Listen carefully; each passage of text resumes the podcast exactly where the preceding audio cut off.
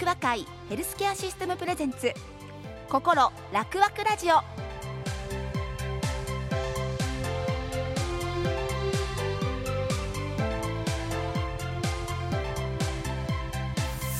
おはようございます。楽和会ヘルスケアシステムプレゼンツ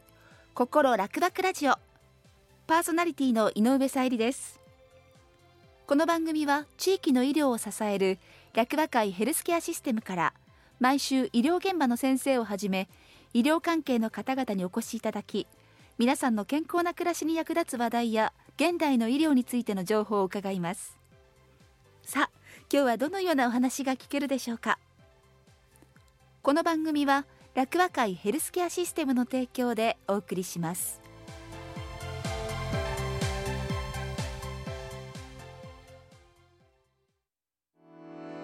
楽和会ヘルスケアシステムは医療や介護はもちろんのこと子育て保育ヘルスケア人材の育成などさまざまなサービスの総合力で皆様の健康と地域をサポートしていきます。楽和会丸太町病院楽和会音羽病院をはじめ170の施設と6000人を超えるスタッフが健康を支えます。健康を支える総合力。楽和会ヘルスケアシステム。心楽々ラジオ今日のゲストは楽和会丸太町病院救急総合診療科部長の上田武さんです。上田先生おはようございます。おはようございます。よろしくお願いします。よろしくお願いいたします。先生めっちゃ男前ですね。ありがとうございます。皆さんに言われるでしょいやそんなことないです いや本当そうだと思うまずね先生楽和会丸太町病院えっと救急総合診療科はい。の部長でいらっしゃるってご紹介したんですが、はい。私の中で救急という部署と総合診療科という部署があんまりこうくっついてるっていうイメージが私の中ではなかったのでそのあたりのその総合診療科も含めてどういった科なのかご紹介いただけますか？はい。え総合診療というのはあまり聞きなじみがない方もうん。おられるかと思うんですけども、はい。例えば腎臓が悪いよとか心臓が悪いよと、うん。どこかが悪いっていうことが分かってた場合はその専門の先生にかかるというのは分かりやすいんですけども何かお腹が痛いとかなんかむむずむずするような感じがする、うんうんうん。でもどこが悪いのか分からないっていう時にはええ。何かにかかっていいか分からないでそういったものを全部見ますよというのが総合診療科ということにはなります。でいろんな病気を見るんですね。ええ例えば心臓が悪い方も見ますし、うん腎臓が悪い方も見ますしもういろんなところが悪い方を診療はするんですけどもはい全てをいろんなものを見ていく中でやっぱり状態が悪くなってしまってうん急に悪くなって救急外来にかかられる方もおられます。はいで救急外来にかかられた時にじゃあそれは見れませんよってなってしまうとえやっえぱり良くないのではい。救急外来に急に駆け込んだとしてもどんな病気でもうん。見ますよということでやってるのが救急総合診療科ということになります。なるほど。これ2週目にねあの丸太町病院の院長の細川先生に丸太町病院についてご紹介をいただいた時にですね丸太町病院っていうのは、えっと、ベッド数が150床ぐらいの決して大きな病院というわけではないんだけれども、はい。救急車の受け入れの件数がすごい多いんですよって。確かね3,000件以上年間あるんだって。それが特徴の一つなんですっておっしゃってたんですけど先生そのあたりすごい件数受けてらっしゃるんですね。そうなんです。これはものすごい数が実は多いんですけどもはい、それはなぜかと言いますと救急で来られる方というのは症状が例えば先ほど言った胸が苦しいとかですえね、えお腹痛いとかですね。そういった症状で来られるわけで、うん、何かが心臓が悪いって言って来られるわけじゃない方が多いんですね。でそうなると総合診療科って実は得意分野なんです。はい。何が来てもいいですよということで救急車を受け入れやすいという特徴があります。ででもし例えばあのその科の専門の先生がですねえそれぞれ見ますよっていうふうになると心臓の先生、えー呼吸器の先生消化器の先生で全員揃えとかないと救急対応が難しいということになってしまいますのでそういった意味では救急というものと総合診療というのは非常にいい組み合わせなんですね。なるほど。ただ先生含めてその、えー、救急総合診療科の先生方って何人ぐらいいらっしゃるんですか？今ですね、えー、20人ぐらいいます。だって年間これだけの件数救急車を受け入れるとなると先生たち寝る暇ないんじゃない？って 思ってしまったりするんですけどどどうですか？そうですね。今当直がですねやっぱり大変ではあるんですけども、はいうん、あのみんな変わる変わる、えー、一回働いたら次の日は朝からは休みにしてで昼間働く日は昼間夜働く日は夜だけというような感じですね。えみんなで分けてシフト制でなんとか回してますね。なるほどまあそんな風に先生のまあご職業についてお話伺ってるんですけどもあの私も含めてラジオを聞いてらっしゃる方その総合診療科は病名を確定させるかはい、というふうでいいんですそうですね。それが一つ総合診療科の一つの面ですね、うん、実はそれだけではないんですね。総合診療科はどんな症状で来られた方も診療するということでそこから診断をつけることは慣れてるんですけども、はい、えー、診断が難しい方ですね、そういった方を見るというのが一つの特徴。ただ実はそれだけではなくて総合診療科だと一人でその全体を管理することができると、うん、えいうことでいろんな病気をお持ちの方というのも総合診療科はとても組み合わせとしてはいい組み合わせになります。私あの地域医療で訪問看護師という仕事を少しやっておりまして、はい、その現場でねものすごく感じるのが、まあ、どうしてもご高齢の方利用者さん多いんですけどもそういった方々ってたくさんの病気をお持ちの方が多いんですよ。そうすると何かではこのお薬こちらの科ではこのお薬ってもうお薬だけでお腹いっぱいになるくらいお飲みになってらっしゃる方も中にはいらっしゃったりしてそうすると先生のような総合診療科にかかればお薬についてもちょっとこう整理されるというかそういった部分もあるんですかね？あそうですね。でそういったお薬をたくさん飲まれてる方というのをポリファーマシーなんていう言葉で言ったりもするんですけどもポリファーマシー、はい、うん、お薬がたくさんあると多種類あるよということでポリファーマシーですね、はい、という言い方をすることがあるんですがこの問題というのも総合診療の中ではとても大きな問題として取り扱っていて、えー、お薬同士が喧嘩をしてしまったりしてですね、うん、せっかく一つずつ見たらいい薬なんですけども一緒に飲んでしまうとどうもうまく効かない、はい、副作用ばっかり出てしまうということがあったりするので、うん、それを整理しますと、うん、いうことも総合診療科の大切な仕事の一つです。なるほど。先生のところは入院ベッドというのはその総合診療科として抱えていらっしゃるんですか？あそうですね、えー、丸太町病院が150床あるんですけども、ええ、その中の50床が総合診療科の専門の病床になります。それもなんかいいな。自分が年を取ったら総合診療科の先生にトータルで見てほしいって思ってしまったりしますけれども。ぜひお願いします。ねえ。なんかあのお料理で言うと、まあ、専門の先生っていうとフレンチのお店。で和食の日本料理のお店って感じしますけど先生はお料理に例えるとどうなんでしょう？おおばんざい屋さん的な感じですか？そうですね。例えばあのもう今日はフレンチが食べたいんだということであれば、うん、そのシェフのところ行ってですね作ってもらうというのがベストだと思うんですけども、えー、我々総合診療科というのは、まあ、何か一つ特別長けてるわけではないけども、うん、ただその人の体調であったりとか、はい、好みであったりとか、はい、あるいはちょっと塩分控えめにしなきゃいけないよねなんてことを考えながらその人に合った食事をいつも提供するということでお袋料理ってよく例えるんですけども、うん、えー、それをモットーにしてる科でもあります。ちなみに先生今こうやってお話しさせていただいてて感じるのは患者さんとお話その診断をするにあたってお話しされてる時間も少し長くあの関わっていらっしゃるような気がしたんですけどいかがですか？私の外来はとっても話を聞く時間が長いんですね。はあ、で診断がつかない方がよくあのご紹介いただくので、えええー、その診断がつかない方の場合はほとんどが実は話を聞くことで診断がつきます。うん、で逆に検査でつかないから紹介いただくという方が多いんですね。えー、ですので必然的に話を例えば20分30分と聞くということが多くなってます。そうなんですね。ご高齢の方々喜ばれるでしょうそうですね。あの今までやっぱりですね忙しい診療の中でですね、なかなか話を聞いてもらえなかったっていうふうに言ってもらえることもあります。そうだと思います。でもそもそも先生なぜこの総合診療の道をあの医学の道選ばれて進むことになさったんでしょうか？私の家は全く医学系の家系ではなかったので医者ってどういうものかよく分からなかったんですね。はい、でそれこそドラマで時々医者のドラマを見ると、うんはい、そのぐらいしか分からなかったので外科がかっこいいなとかですね、まあ、そういったものはあったんですけども、はい、いざ目の前に患者さんを話をして診療してっていうことを学生の時に始めて、研修医になってもっとたくさん患者を見てということをしてみると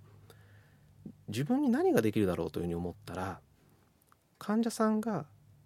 何気なく言った一言これを解決していかないとその患者さんは幸せにできないなというふうに思ったんですね。わ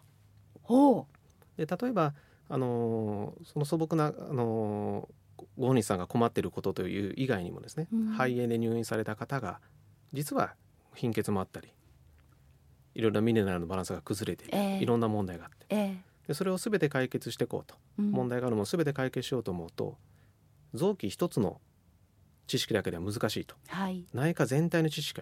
で下手すると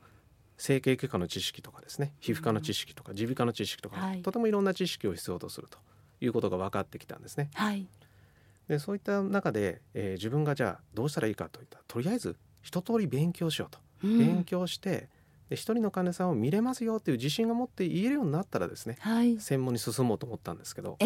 いま、だにそれが来ないと。もう奥深いですから医学は。はい。目の前に患者さん来られた時にまた私が解決できない問題があってそれを必死になって勉強してと。いうことあると日々成長する自分はいるんですけど、まだまだ発展途上やなと。感じさせられる毎日ですね。いや素敵だな。あのこの先どんな風にしていきたいとか夢とかあるんですか？そうですね。結構いろいろやりたいことはあるんですけど、えー、今あの救急の方に関しては若手の先生がたくさん来てくれてでとても優秀な先生が多いんですね。どんな病気が来ても対応できるようになりたいとい。うことでみんな勉強しているので、はい、月曜日から土曜日まであのうちは勤務があるんですけど、はい、月曜日から土曜日まで毎朝1時間ぐらい勉強会するんですがそれも休みの日でもネットでつないでですね、はあ、みんな勉強したりして非常に勉強熱心な人たちなんですね。はい、なのでその救急に関連する病気に関してはもう下が育っているので、ええ、任せられるということがあるんですが、開業医の方とかですね、はい、地域医療のような、はい。えー、そそういった場で働いている先生とのコネクションというのはまだ作りきれていなくて、う。ん、でもとっても身近なものなんです。考え方としてはすごく一緒のところが多いので、ね、例えばご自宅で最後まで見たいよって思われてる方が、はい、途中で状態が悪くなってしまって、はい、急に救急にかかりたいというなると、その連携がですねうまくまだ京都の方ではうまくいってない部分があったりするんですね。例えばあのもう心臓が止まってしまってパニックになってしまって救急車を呼ぶとかですね、はい、でそうすると京都だと心肺蘇生をしないと救急車運んでいただけないんですね。うん、そうですね。でそういったものをあの搬送できるように心肺蘇生せずに搬送したりですね、はい、そういうことができるようなシステムを作りたいというのを数年前から取り組んではいるんですけどそうなんです、ね、なかなかちょっと進んではないですね。うんそれはもう本当切なるお願いです もう訪問看護師サイドからしてもそれはだって患者様やその介護されてるご家族にとっても自分はこうしたいと思っているのに急変した際にそれが叶わないっていうことも多々私自身も経験しているところもあるのでそういった体制が整ってくればもっともっと素敵になりますよね。そうですねやっぱりその救急総合診療科のちょっと特殊なところは救急医じゃないと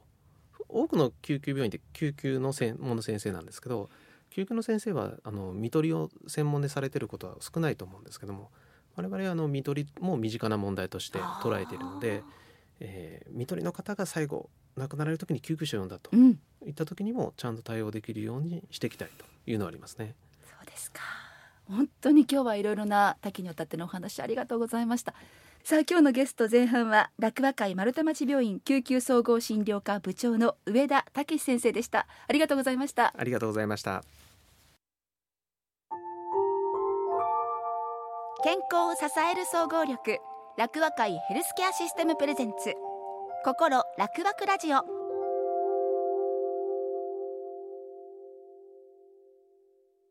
後半ゲストのご紹介です落馬会本部人事教育部門部長の黒田光弘さん。同じく人事教育部門から副係長の田中梨紗子さんにお越しいただきました。おはようございます。おはようございます。よろしくお願いいたします。お願いします。あの10月からねこの番組スタートしてるんですけれども今今日この時間が私一番緊張しているかもしれません。っていうのもね私看護師の仕事をしているってもうご存知かと思うんですけれども一番最初大学を卒業して入った病院のその面接あのこう入れるかどうかっていうその面接採用面接の時にもそういう人事部長さんとかそういう人事の方の姿を記憶の中でお会いしたことがなかったものですから改めて人事部ってしかも病院とかねそういう介護部門とかそういったところの人事部ってどういったお仕事になるのか教えていただけますか？はい、えーまあ、人事部はですね、えーまあ、人の採用であったりとか、はい、あと、えー、いろんな、まあ、悩み事がある方であったりとか、まあ、そういう方たちの、まあ、相談を聞いたりであるとか、うん、えー、人の、まあ、移動補充ですね。そういう人事異動関係を、えー、行ったりそうですね。あとまあ教育のところなんかを行うのがまあメインの仕事かなというふうに思っております。黒田さんはそもそも落和会に入って人事部ですか、えー、私は最初あのデイサービスの現場で相談員をあの入社の時はあのしてました。社会福祉士でもともと入職してますので、はい。でその後にあのデイサービスの統括といいますかあの、まあ、サービスを束ねるような、はい、あの業務だったりとかをした上であの、まあ、本部の介護の部門を経験して、まあ、本部の人事部門。うん。そして今やそうやってあの全体の人間をこう束ねると言いましょうか、はい、統括するような部署にいらっしゃるということですよね。そうですね。はい。あのこの4月から人事部長ということで、まあ、もう少し広い視野であのいろんなものを見ないといけなくなったという感じですかね。ちなみに田中さんはあの、はい、若くていらっしゃいますけれどもこの部署にはどのくらいですか、そうですね。入職してからは6年目なんですけど実際にこの部署に来たのは今年の4月からなので、えー、まだ半年ちょっとぐらいになります。ちなみに今半年間どんなようなお仕事されてるんですか？そうですね。今は3年目までの、まあ、総合事務職の研修を、まあ、サブ担当みたいな感じで一緒にさせていただいたりとか、うん、あとは落語会すごい福利厚生が充実してるんですけど、えー、新しいものどんなものが取れるかなとか、えー、あとは認証制度。認証制度？なんか働きやすい環境とか整ってるとくるみんとかエルボシとか聞いたことありますかね？うんあるようなないような。名刺になんかそうついてるんですけど、はい、はい、はいこういろいろ認証制度っていうものがありまして、まだ落語会がどんなもの取れるかなっていうのをこう調べたりとかしております。すはい、そういうのをちょっと更新したりアップデートさせてより上位の資格を取ったりとかっていうのをまあ担当してもらってる感じですか、ね、なるほど。あのこういう医療業界ってお仕事も大変ですし忙しいですし、うん、あの本当に長くこう働いてもらうためにはさまざまな努力が必要かなって思うんですけども実際若手の方々のそういう教育とか、はい、いろいろされててどんなことを声聞こえてきます？やっぱりあの同期のといろいろこう交流できる場が欲しいなとかっていう声を聞いて、うんうん、実際に私も同期とのつながりすごい大事だなって思ってるので結構同期会とかコロナが収まって今年から復活したので、うん、それもちょっと一緒にあの考えております。なんか最近ね世の中的には若い世代の人たちって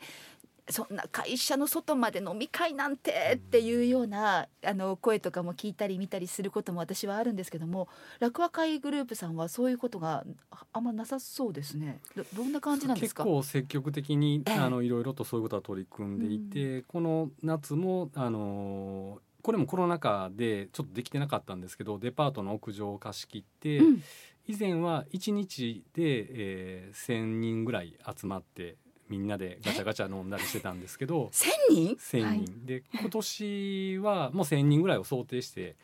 やったんですけど、ちょっとそのデパート自体が改装とかの関係もあって。あの規模をちょっと縮小されてたんですね。で1日に入れるのが300人ぐらいっていうことやったので、まあ、3回ぐらいで900人ぐらいって思ってたんですけど、はあ、申し込みがそれで全然足りなくて結局4回で1200人ぐらいの規模で、あ。の毎週毎週金曜日の夜を落語会が貸し切ってるみたいな。すごいですね、そういったところではどうなんでしょう？会話の内容的にはお仕事の話なのかそれともあの個人個人のこうまあ、あの仕事の話もないことはないと思いますけど、うん、やっぱりあの久々に会う方が多いですし、うん、僕なんかももともと介護の方にずっといて、で本部に変わってからってなかなかちょっと介護の人と会えなかったりとかあるんですけどあの普通にその昔の呼び方でこう「クロちゃん」ちゃんとか言ってこう。あんた言うてすごいあの、まあ、女性の方とかにねこうそそんな感じでこう後ろからバーン取られたりとかしながら。関西あるあるですね、はい、そんな感じ。まあ楽しくねあのお互い過ごさせてもらって写真撮って送られてくるんですけどこんな写真撮ったかなみたいななるほど。あ,、はい、あと飲み会以外にもさまざまなその福利厚生面で、はい、あのあるらしいですね楽和会さんは。そうです。旅行とかもあったりとかするんですけど、うん、あの6月頃にはあのディズニー旅行とかもありまして、まあ、泊まりのイベントとかもあったりとかしますね。はい。あの結構一番やっぱりあの新しく入職される方があの喜んでいただいているのは10日間連続でこう休みが取れる。それが毎年取れるっていうリフレッシュ休暇っていうのがありまして、はい、それはやっぱりそれを利用してあの海外に行ったりであるとか、えーまあ、いろんな使い方の人がいるんですけどそれこそ家業をずっとその間あの何かまあ、農業とかをねやったりとかの人もいますしその間でこう最後資格の勉強をしてさあの資格試験の前にこうバッと使ったりとかっていう人もいますしなんかいろんな使い方をされてる方が多いんですけどやっぱりそこはすごくこう若い人もねあの喜んでもらえてるこう福利厚生かなというふうに思ってはいます、ね。それこそ医療とか介護の業界でそれだけまとめたお休みを取れる施設ってそうですね。なかなかないとは思いますしね。ねはい、あそれは大きいことですよね。ね。あとその他何かありますか？子育て世代のお母さんたちが多いっていうのもありまして、うん、そこに向けた福利厚生が結構多かったっていうのもありあるんです、ね、それは育児休暇育児とかあの例えば子どもの看護の休暇が通常は無給ってお金が出なくて休める、えところがほとんどなんですけど、えうちは、えーと、日数は決まってるんですけど有給で休めたりとか。大きい、はい、そういう制度がいろいろあとまああの例えばランドセルを買うのを補助したりとか、えー、勉強机を買うのを補助したりとかそういうのもやってたんですけどあのまあそそこでそまあ私らも子育て終わってるんやっていう人たちも結構いたりとか、はいはいはい、あのそういう方々のあの福利厚生として例えば、まあえー、お孫さんが生まれた時に使える孫誕休暇っていうのを作ったりであるとか なるほど、はい、あとまああのまあ、これからこうなかなか赤ちゃんが生まれないとかっていうような方に対して、その不妊治療とか、はい、あの卵子の凍結とかっていうところに対して補助金を出したりとかあのお休みを出したりとか福利厚生の幅を徐々に広げていったりとかしているようなところですかね。そうなると本当ちょっともう政治家の皆さん聞いてますか的な感じで先端を言ってますよねさまざまなニーズに応えるための施策が。こう理事長であったり前のね理事長今の会長からも、えー、あのやっぱりそこはあのいろいろこう挑戦的に、まあ、先取りしていけっていうのはずっと言われたりするので。ここはいろいろとこうアンテナを張り巡らしながらまあ、なんとか頑張ってるところですかね。あとなんかこうダイバーシティの推進という形で先進的なこともされてるって聞きましたが、ねはい。あのー、日本でいうその法的な婚姻関係がないと使えなかった制度っていうのがたくさんありまして、うん、それをあのまあ、同性婚の方であるとか、はい、事実婚ですね、はい、あのの方で、えー、世帯合併とかそういうような、まあ、公的な手続きをされてる方が、まあ、普通の婚姻と同じように結婚休暇であるとかあの結婚の祝い金とかも出すっていう制度をあの始めてます。まあ、いろんな働き方があっていいのかなっていう意味ではあの、うん副業であったりとか。副業、はい、うん、副業まああの医師に関しては他の病院で外来見たりとかっていうのは、まあ、過去からあったんですけど、えー、それ以外の職種もあの、まあ、医療だけに限らずそれこそ飲食業であったりとか、えーまあ、家業もありますし、はい、えー、まあ、観光業とか京都なので観光の関係の 業界とかいろんなところでまあ副業をしてる人たちが、うんうん、あのまあ、それを解禁してからはあの増えていて我々もあこんな仕事があるんやっていうのを、まあ、ちょっと驚いたりとかしてるようなところもありますね。あとなんかあの健康経営の部分でもいろいろとそうですね。健康経営も今年からなんですけど健康経営推進室っていうのを作って一番最初に取り組んでるのは職員の禁煙のところからなんですけどもであったり、まあ、健康増進のイベントということで、うん、協会憲法が主催されているようなあのアプリで歩くようなイベントなんですけども、はい、それにあの参加して、ウォーキングですか？ウォーキングあの僕もあの毎日6,000歩歩かないと、うん、その日のノルマみたいな達成できないので 全然関係ない。家帰って車自分の駐車場に止めて。町内一周歩いて家帰ったりとかしてます。なるほどなるほど。あだから自らが進んでその健康であるということを、はい、まあ、人事部側としても示さなきゃいけないという感じですね。一番にね示さないと全然やってないやんとかってあのよく言われやすいタイプなんであのなるほど、うん、なんかあの大勢の方々がいらっしゃる組織で、本当にそれをこう人事というところで取り仕切るというのは大変なお仕事なんだろうなって思いながらで楽しく働ける環境づくりをすごく頑張っておられるんだなっていうのを感じました。うん、今日のゲストは落馬会本部人事教育部門部長の黒田光弘さんで同じく田中梨紗子さんでした。ありがとうございました。ありがとうございました。楽和会ヘルスケアシステムは医療や介護はもちろんのこと子育て保育ヘルスケア人材の育成などさまざまなサービスの総合力で皆様の健康と地域をサポートしていきます。楽和会丸太町病院楽和会音羽病院をはじめ170の施設と6000人を超えるスタッフが健康を支えます。健康を支える総合力。楽和会ヘルスケアシステム。皆さんいかがでしたでしょうか？心療内科の上田先生あの聞いてくださる時のあの笑顔がねきっと診療を受けられる患者様にとって何よりの頼みの綱と言いましょうかね。信頼につながるのかなっていうふうに感じましたね。えそして人事部門の黒田さんと田中さん。私にとっては新鮮なお話がたくさん聞けました。さあ次回はどのようなお話が聞けるでしょうか。番組では皆さんのご感想やメッセージを受け付けています。メールアドレスは楽はアットマーク kbs. 京都すべて小文字 rakuwa アットマーク kbs ドット kyoto までお寄せくださいでは来週のこの時間までさようならこの番組は楽和会ヘルスケアシステムの提供でお送りしました。